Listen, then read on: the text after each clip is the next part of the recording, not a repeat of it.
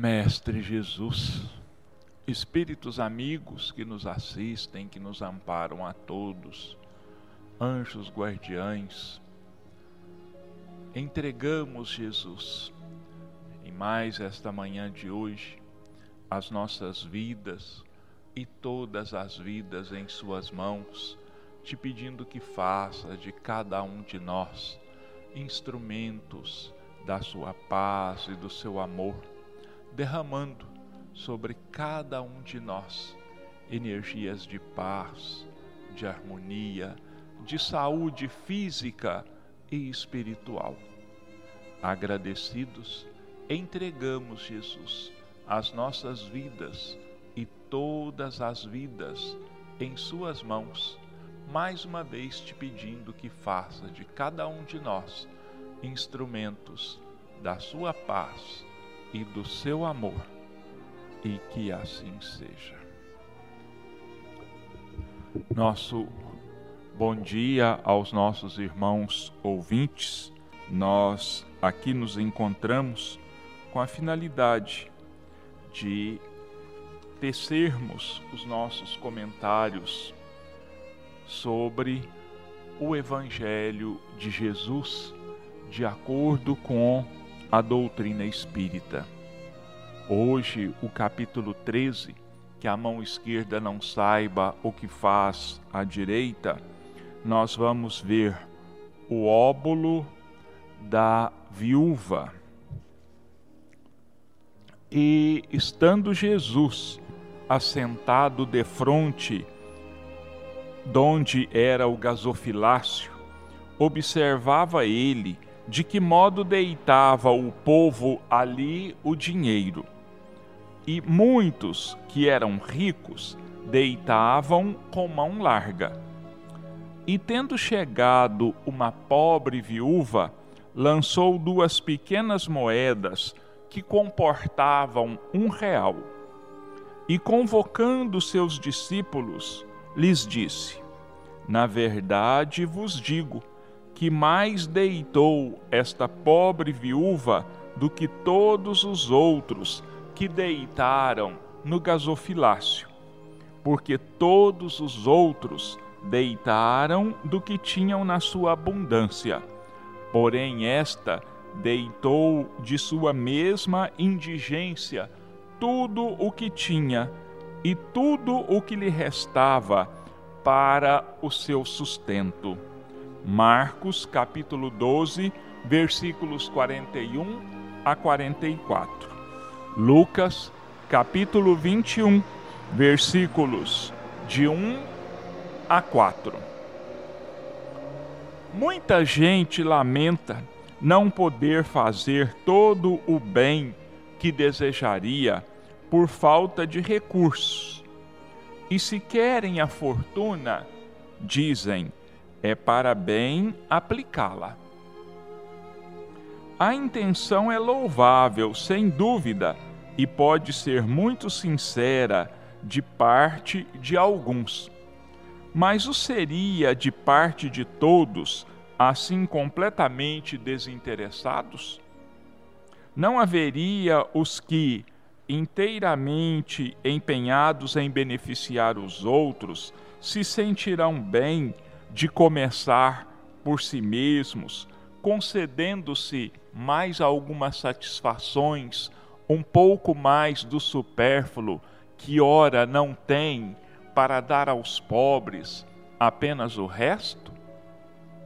Este pensamento oculto, talvez dissimulado, mas que encontrariam no fundo do coração se o sondassem, anula o mérito da intenção, pois a verdadeira caridade faz antes pensar nos outros que em si mesmo.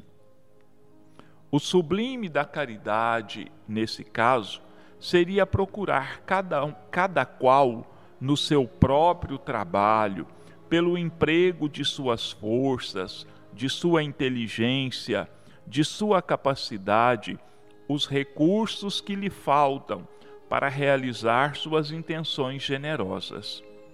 Nisso estaria o sacrifício mais agradável ao Senhor.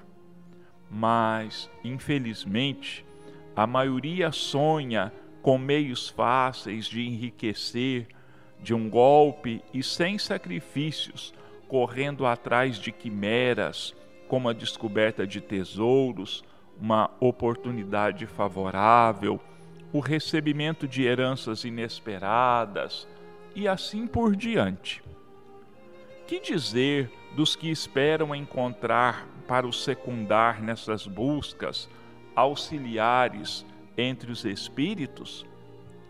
É evidente que eles nem conhecem, nem compreendem o sagrado objetivo do Espiritismo e menos ainda a missão dos espíritos, os quais Deus permite comunicarem-se com os homens. Mas justamente por isso são punidos pelas decepções. Aqueles cuja intenção é desprovida de qualquer interesse pessoal devem consolar-se de sua impotência para fazer o bem que desejariam, lembrando que o óbolo do pobre, que o tira da sua própria privação, pesa mais na balança de Deus que o ouro do rico, que dá sem privar-se de nada. Seria grande a satisfação, sem dúvida, de poder socorrer largamente a indigência. Mas, se isso é impossível, é necessário submeter-se a fazer-se o que se pode. Aliás, não é somente com o ouro que se podem enxugar lágrimas e não devemos ficar inativos por não o possuirmos. Aquele que deseja sinceramente tornar-se útil para os seus irmãos encontra mil ocasiões de fazê-lo. Que as procure e as encontrará. Se não for de uma maneira, será de outra, pois não há uma só pessoa no livre gozo de suas faculdades que não possa prestar algum serviço, dar uma consolação, amenizar um sofrimento físico ou moral, tomar uma providência útil. Na falta de dinheiro, não dispõe cada qual do seu esforço, do seu tempo, do seu repouso para oferecer um pouco aos outros? Isso também é a esmola do pobre, o óbolo da viúva.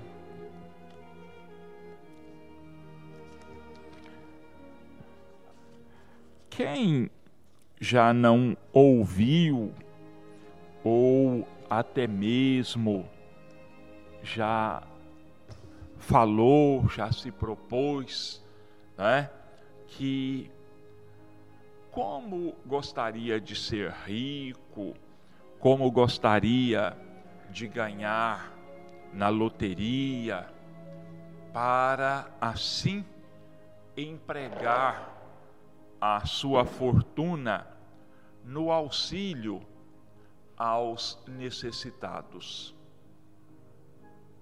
Muitos e muitos pensam e dizem isso, mas Kardec coloca aqui para nós uma questão muito interessante. Seria realmente essa a intenção verdadeira? Ou as pessoas que assim dizem, que assim pensem, quando da posse, se porventura fossem agraciados com a riqueza, que não buscariam, em primeiro lugar, satisfazer os seus próprios caprichos, criar necessidades e mais necessidades, e só depois de vê-las satisfeitas, talvez empregasse uma pequena parte dessa fortuna em benefício dos outros, em benefício dos necessitados.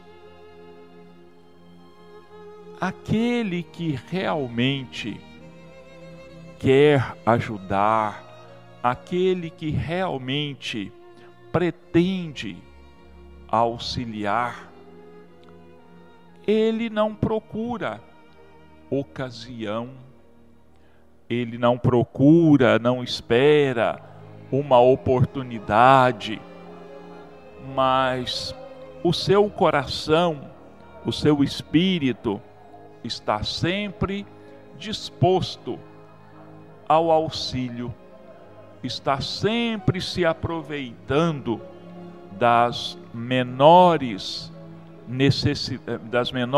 oportunidades para se colocar à disposição em favor do seu próximo.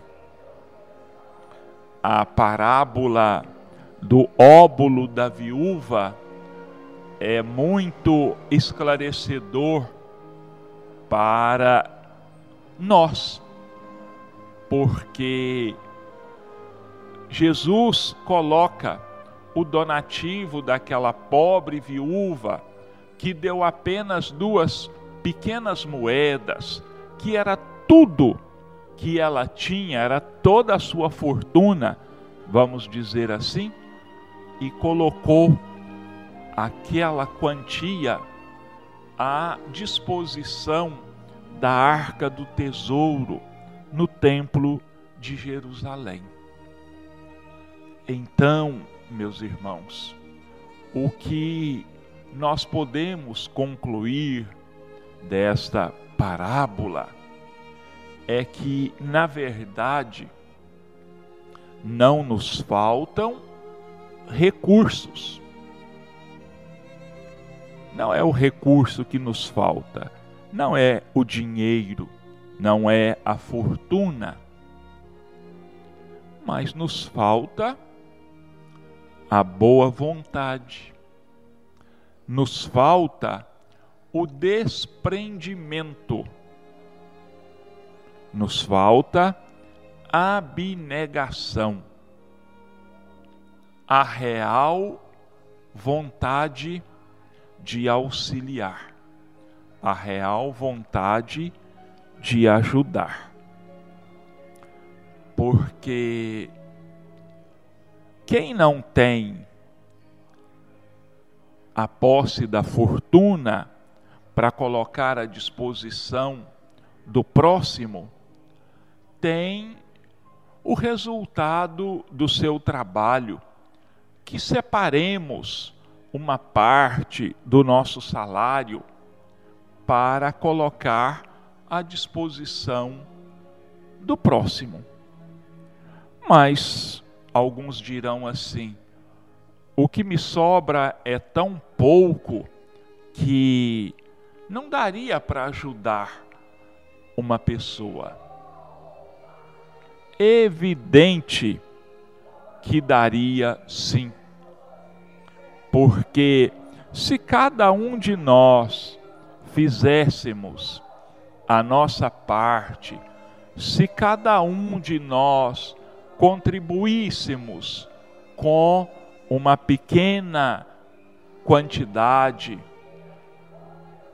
nós conseguiríamos auxiliar uma ou várias pessoas, ou mesmo várias famílias. E quem foi que disse que para se fazer a caridade só é possível através do uso da moeda, através do uso do dinheiro? Não. A caridade material é um dos aspectos da caridade. É o mais fácil, é o mais cômodo, é o mais confortável. É o que dá, é a caridade que menos trabalho dá. Agora, se nós nos dispuséssemos a orientar, a aconselhar, se nós nos dispuséssemos a consolar, a abraçar, a levar conforto moral, uma palavra de reerguimento, uma palavra de esperança, isso também seria uma grande caridade. Abstermo-nos do nosso descanso para estar com alguém em visita, estar com alguém para administrar um medicamento, para uma visita fraterna. Isso tem um valor inestimável aos olhos de Deus. Que nós nos contentemos em agirmos, mesmo que seja de maneira muito simples, que nós nos contentemos em auxiliar, ainda que seja com uma pequena quantidade em dinheiro, mas que não deixemos o nosso coração esfriar, que nós não nos deixemos levar pela indiferença. Vermos, sabermos que há necessitados, nós sabemos e vemos com os nossos próprios olhos. Agora, fingirmos que não vemos, ignorarmos, porque gostaríamos de resolver de vez a questão e por isso nós não agimos, isso não é correto, isso não é moralmente aceitável da nossa parte e da parte de ninguém. O que nós não podemos fazer sozinhos, nós podemos então iniciar, por exemplo, uma campanha em benefício de alguém, em benefício de uma família. Nós podemos encabeçar um movimento. E isso será muito mais importante do que se colocássemos uma grande quantia em dinheiro à disposição. Porque, além de nós estarmos praticando a caridade de nossa parte, nós estaremos também estimulando a prática da caridade da parte dos outros. Estaremos dando a eles a oportunidade de também auxiliarem, de também ajudarem. E vai ser uma dupla caridade. Por quê? Porque vai auxiliar ao necessitado e vai proporcionar àquele que contribuiu, aquele que fez parte do movimento, que aderiu àquela campanha, de sua parte, ele vai se sentir muito satisfeito e vai se sentir também estimulado, incentivado. Por sua vez, quando perceber a necessidade, ele também, por sua vez, encabeçar um movimento, encabeçar, iniciar uma ação em benefício de uma família, de um indivíduo ou mesmo de uma entidade. E nossos irmãos já pararam para pensar, já observaram o quanto o bem é contagiante? O quanto uma ação generosa desperta nos outros o desejo também de auxiliar, o desejo de ajudar?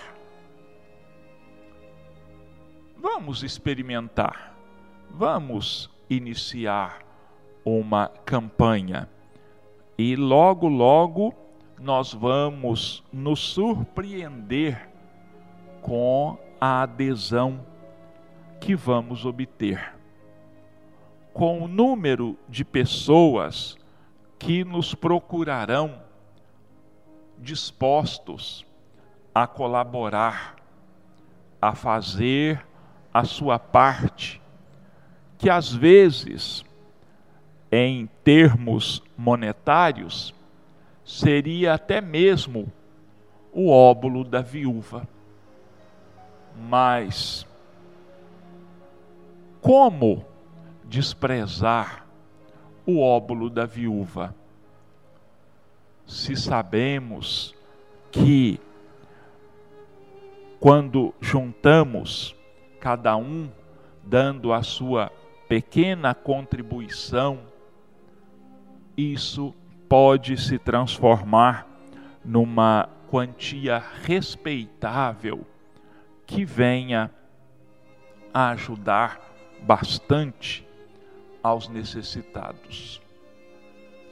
Então, não vamos ficar magoados, não vamos ficar descrentes se nós não conseguimos ter o suficiente para resolvermos de vez o problema. Porque talvez nem seja possível resolver o problema de vez, porque a necessidade está à nossa volta justamente para isso, para nos acordar, para testar a nossa disposição, para testar a nossa boa vontade de nos colocarmos a serviço do nosso próximo. Eu já contei essa história aqui, não foi uma única vez, mas vou relembrar porque ela cabe bem aqui nos nossos comentários do momento da leitura, onde eu já disse para vocês, existia num determinado centro espírita um médium que estava sempre pedindo a Deus em suas preces, em suas orações, para ganhar na loteria, porque ele iria usar a sua fortuna, aquilo que ele ganhasse, em benefício da caridade. Colocaria a sua fortuna a serviço dos necessitados. Era o sonho dele, era o compromisso que ele fazia nas suas orações. Num determinado dia, ele estava caminhando por uma rua e veio um pé de vento, um redemoinho, e caiu uma nota de 10 cruzeiros aos seus pés, na época do cruzeiro ainda. Ele se abaixou, pegou aquela nota, colocou no bolso, continuou andando, dobrou uma esquina e, quando ele andou alguns poucos passos, se acercou dele uma senhora pobremente vestida com uma criança nos braços e perguntou para ele: meu senhor, o senhor poderia me ajudar? Eu preciso comprar um remédio para o meu filho que está doente e está faltando para mim 2 cruzeiros para que eu tenha a quantia necessária para comprar o remédio para o meu filho. E ele disse para aquela senhora: não, eu não tenho dinheiro, eu não posso te ajudar. E seguiu o caminho. À noite, no trabalho, no centro espírita, após os trabalhos, o mentor daquela casa costumava conversar com cada um dos médiuns que trabalhassem naquela noite.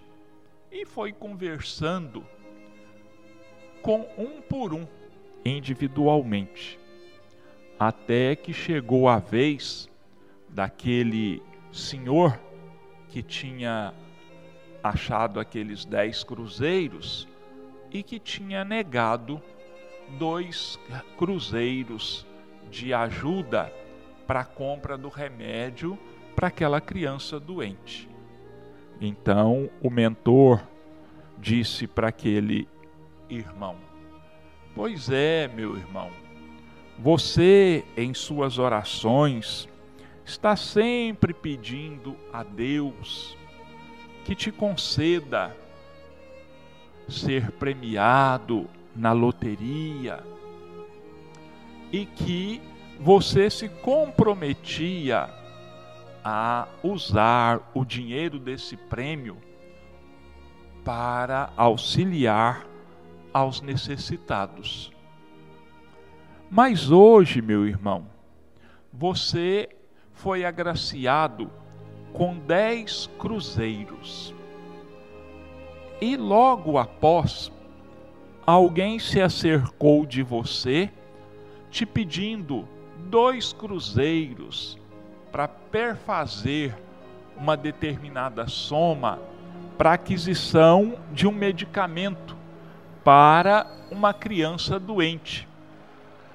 E você se negou a ajudar. Meu irmão, se você não teve coragem de se desprender de 2 cruzeiros, de míseros 2 cruzeiros, como é que você teria coragem de se desprender de milhões? Então, essa historinha, ela vem ilustrar aquilo que o Kardec disse no início dos comentários sobre a parábola do óbolo da viúva. Será que todos nós que trazemos conosco esse desejo, esse pensamento de enriquecer, não seria uma desculpa dizer que nós usaríamos essa fortuna em favor dos pobres?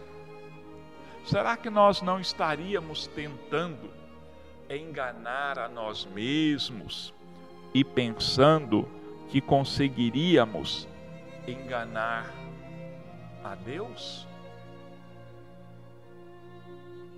Eu volto a dizer, comentando o que está ali na leitura: aquele que está disposto a ajudar, ele não busca uma ocasião favorável, ele não espera uma situação econômica que ele considere ideal, mas coloca mãos à massa e passa a agir da forma que ele melhor entenda, desde que a sua ação venha a favorecer ao próximo, que venha ajudar ao próximo.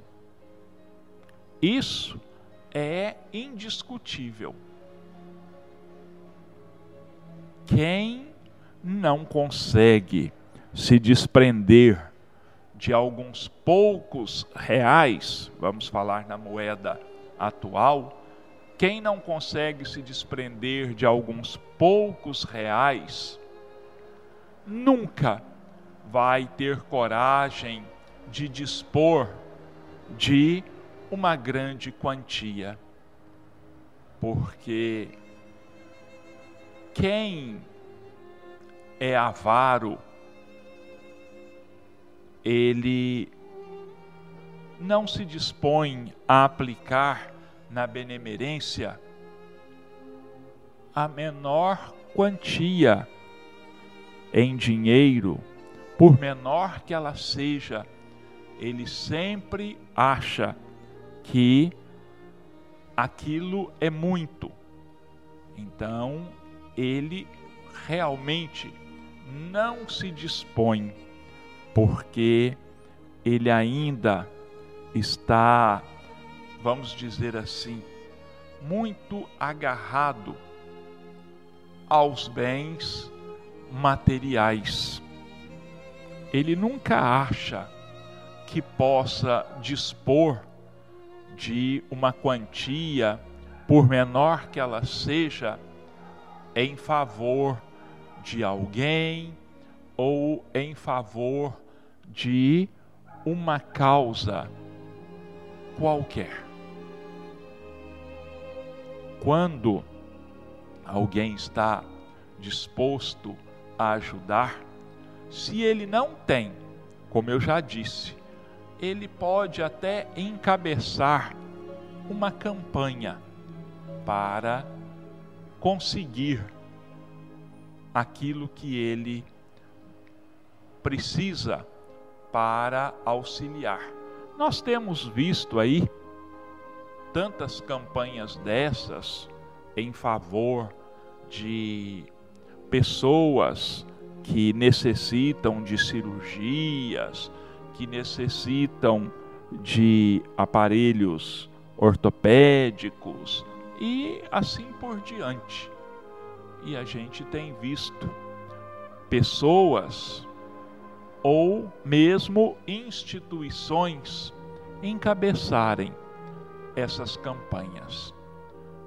Não nos falta dinheiro, nos falta boa vontade, nos falta o necessário desprendimento, a necessária abnegação em favor do nosso próximo. Nossos irmãos, nós vamos agora passar para a segunda parte dos nossos comentários desta manhã de hoje. Nós vamos ler, e olha que, já disse aqui que coincidências não existem, mas o capítulo 55 do livro Rumo Certo vem complementar o comentário do Evangelho. O capítulo 55 tem o título de Assistência e Nós. Coerentes quase todas as críticas desfechadas pelos observadores das obras de caridade contra os ceareiros que as exercem. Todas essas críticas são seguras e construtivas, de vez que frequentemente se erigem a afeição de advertências preciosas na base do dever. Nisso estamos todos concordes. Se somos defrontados por uma criança relegada aos lances adversos da rua, recordamos de pronto que as organizações assistenciais devem recolhê-la para a educação necessária. Surpreendidos pelo companheiro embriagado na via pública, mentalizamos para logo que as autoridades legais devem estar alertas contra os abusos do álcool. Encontrando um enfermo entregue à ventania da noite, afirmamos, com razão, que os serviços hospitalares devem abrir as portas a todos os que padecem angústia e febre no espaço de ninguém.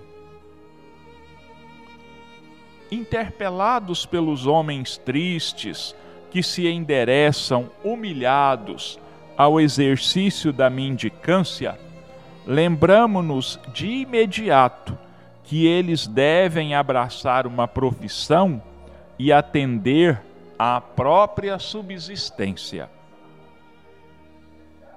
Ouvindo a voz chorosa das mães sofredoras que recorrem à prática da esmola a fim de sustentarem os filhos pequeninos, declaramos que as administrações devem ser responsabilizadas pela extensa fieira dos que vagueiam sem recurso em todas as direções.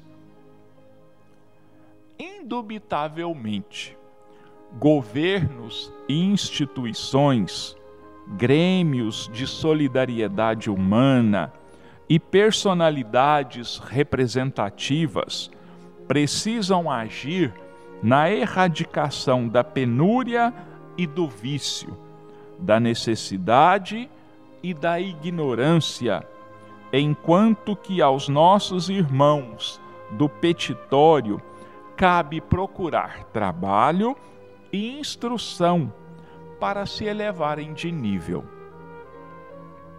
que devem, efetivamente devem. Todos concordamos com semelhante alegação.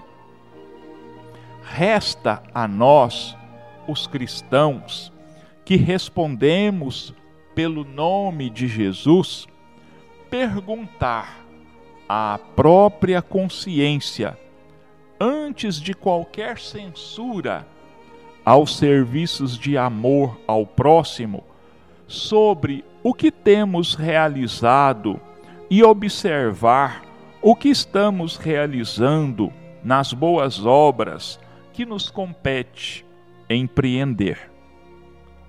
E até que os poderes oficiais que nos pedem cooperação e não reproche consigam executar os programas de socorro e educação que se propõem a efetuar e que naturalmente concretizam pouco a pouco, reflitamos como seria fácil a vitória da caridade se cada um de nós, junto aos irmãos em dificuldade, se decidisse a auxiliar pelo menos um.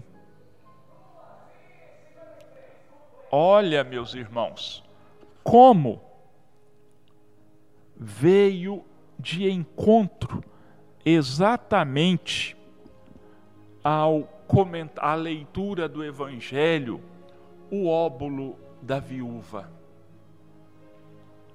Nós, diante das necessidades de cada um,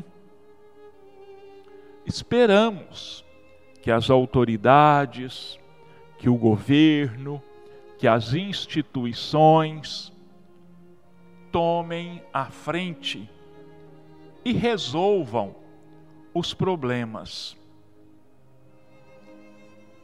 Nós sabemos que existem instituições que foram criadas para assistir aos necessitados de todos os tipos. Existem as mais variadas instituições para auxiliar o alcoólatra, para auxiliar ao drogado, para auxiliar aos enfermos, para auxiliar os desempregados, assim por diante. Nós sabemos disso. E como não vemos as coisas na sua totalidade, achamos que essas instituições são totalmente inoperantes e nós as criticamos. Nós chamamos a atenção para a inabilidade, às vezes, dos responsáveis em tentarem resolver o problema.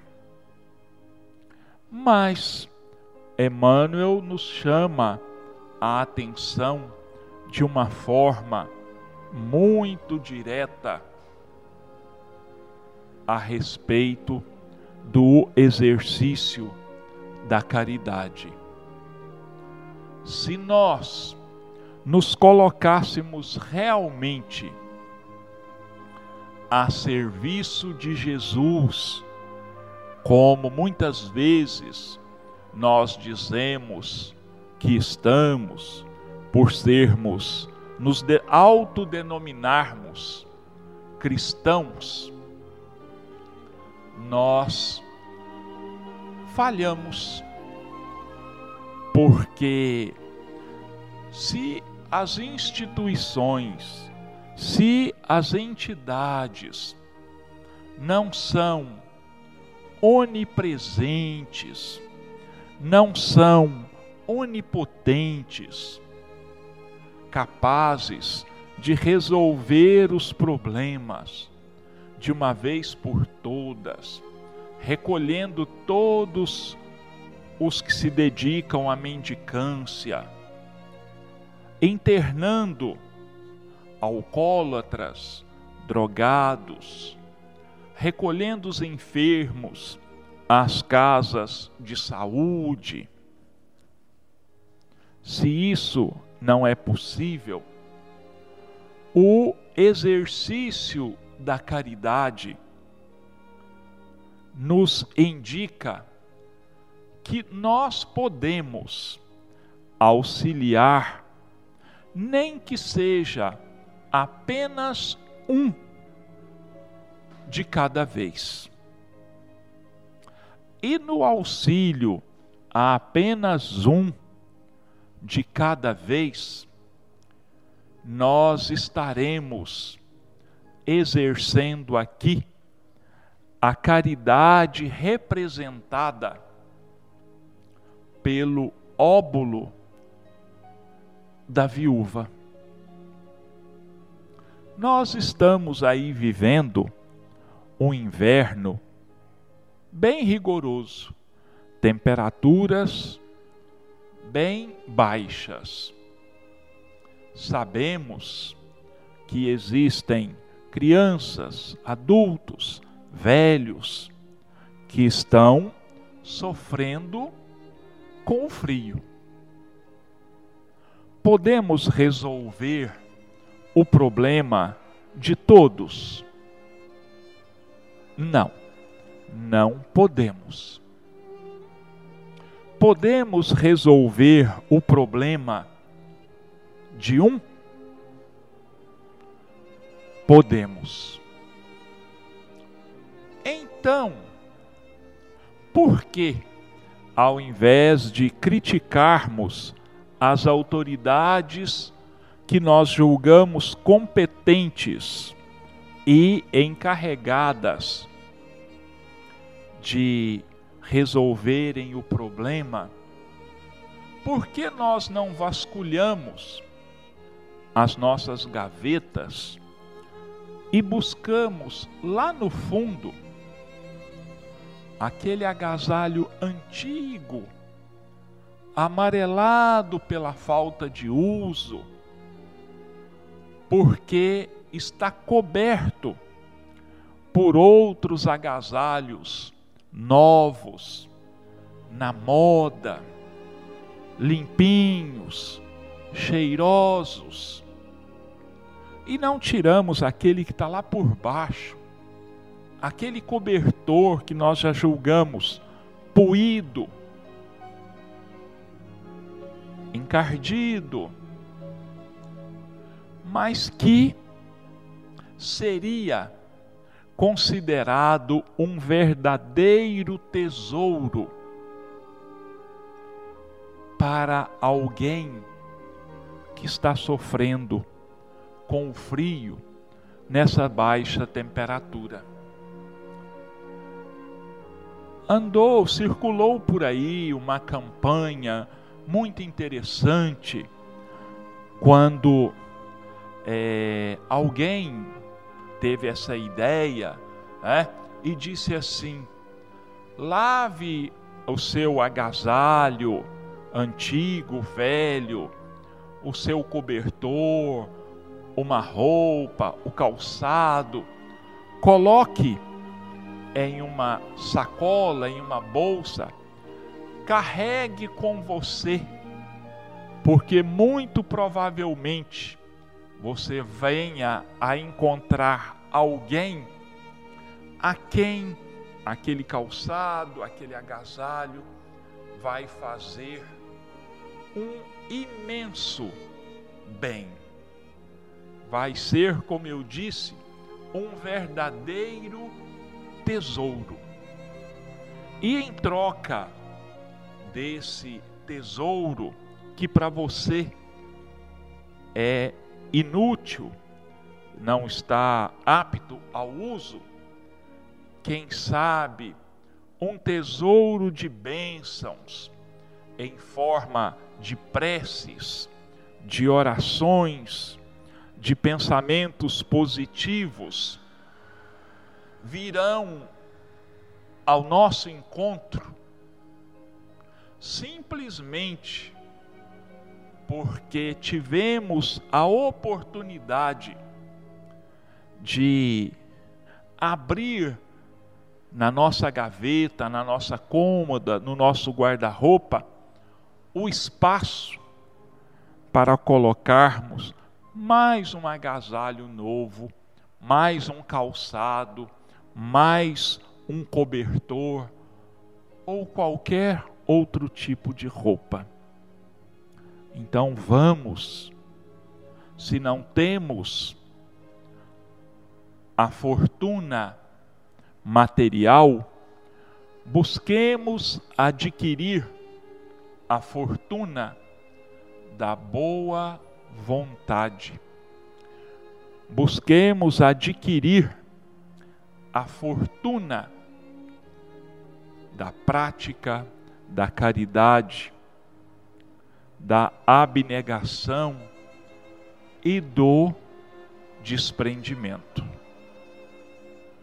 Então ficam aqui os nossos agradecimentos aos nossos irmãos ouvintes, nossa gratidão a Deus, a Jesus, a espiritualidade amiga que tem nos sustentado, que tem nos amparado a todos, em todos os dias das nossas vidas, que tem nos proporcionado a bênção e a graça de não necessitarmos da caridade pública por termos como garantir a nossa subsistência, por termos como não sofrer frio e fome, por termos acesso a médicos e a medicamentos.